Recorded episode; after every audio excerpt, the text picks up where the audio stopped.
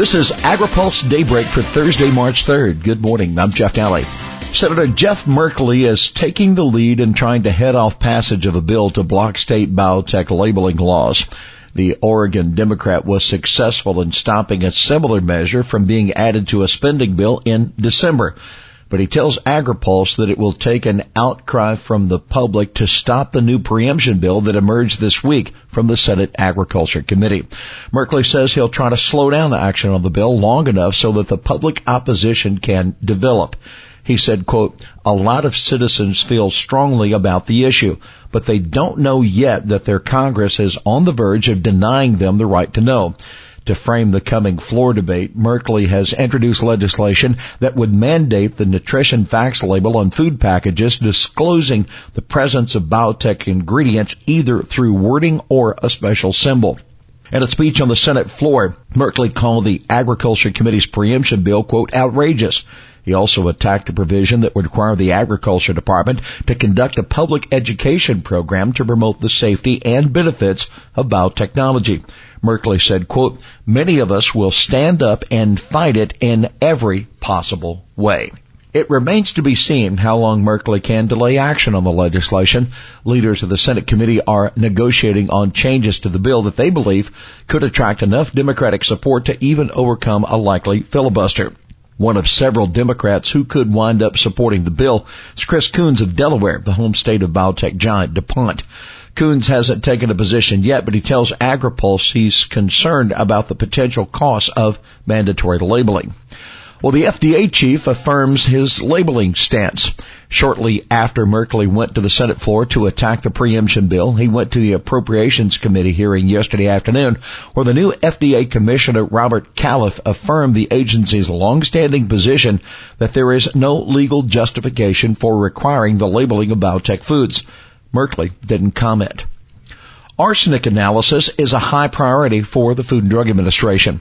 The FDA chief also told the Appropriations Panel that the long-awaited analysis of the risk of arsenic in U.S. rice supplies is, quote, a high priority for the agency. It's an important decision. We're well aware of that. Califf, who is a cardiologist, used the hearing to buff his agriculture credentials. He noted that his ancestors in South Carolina were rice farmers, and he also said his son's fiancée is a recent graduate of Cornell University's veterinary school. The chairman of the Appropriations Subcommittee, Jerry Moran of Kansas, is pressing Califf to find a veterinarian to take over as director of the FDA's Center for Veterinary Medicine when Bernadette Dunham leaves the post. U.S. Department of Agriculture is granting more time on a biotech overhaul. USDA has granted an industry request for time to comment on the department's plan for a sweeping overhaul of the way the department regulates biotech crops. The plan is designed to streamline the approval process for most new products, but the proposal raised a number of concerns among both biotech companies as well as grain traders. The deadline for comments is being extended from March 7th now until April 21st. The announcement came just ahead of the hearing on the House Agriculture Appropriations Subcommittee they're holding today on the USDA's marketing and regulatory programs.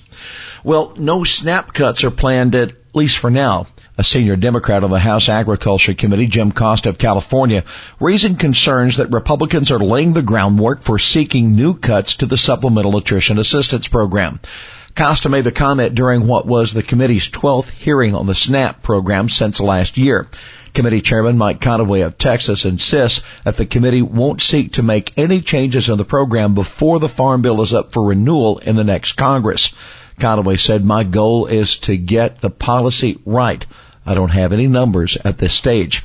Conaway also told reporters later that he has no plans to take up a proposal by Representative Robert Anderholt of Alabama to impose drug testing on SNAP beneficiaries. Well, here's today's He Said It. Our country is strongest when we're trading with people rather than bombing people. That's Senator Johnny Isaacson, a Republican of Georgia, on a conference call announcing a breakthrough on chicken exports to South Africa.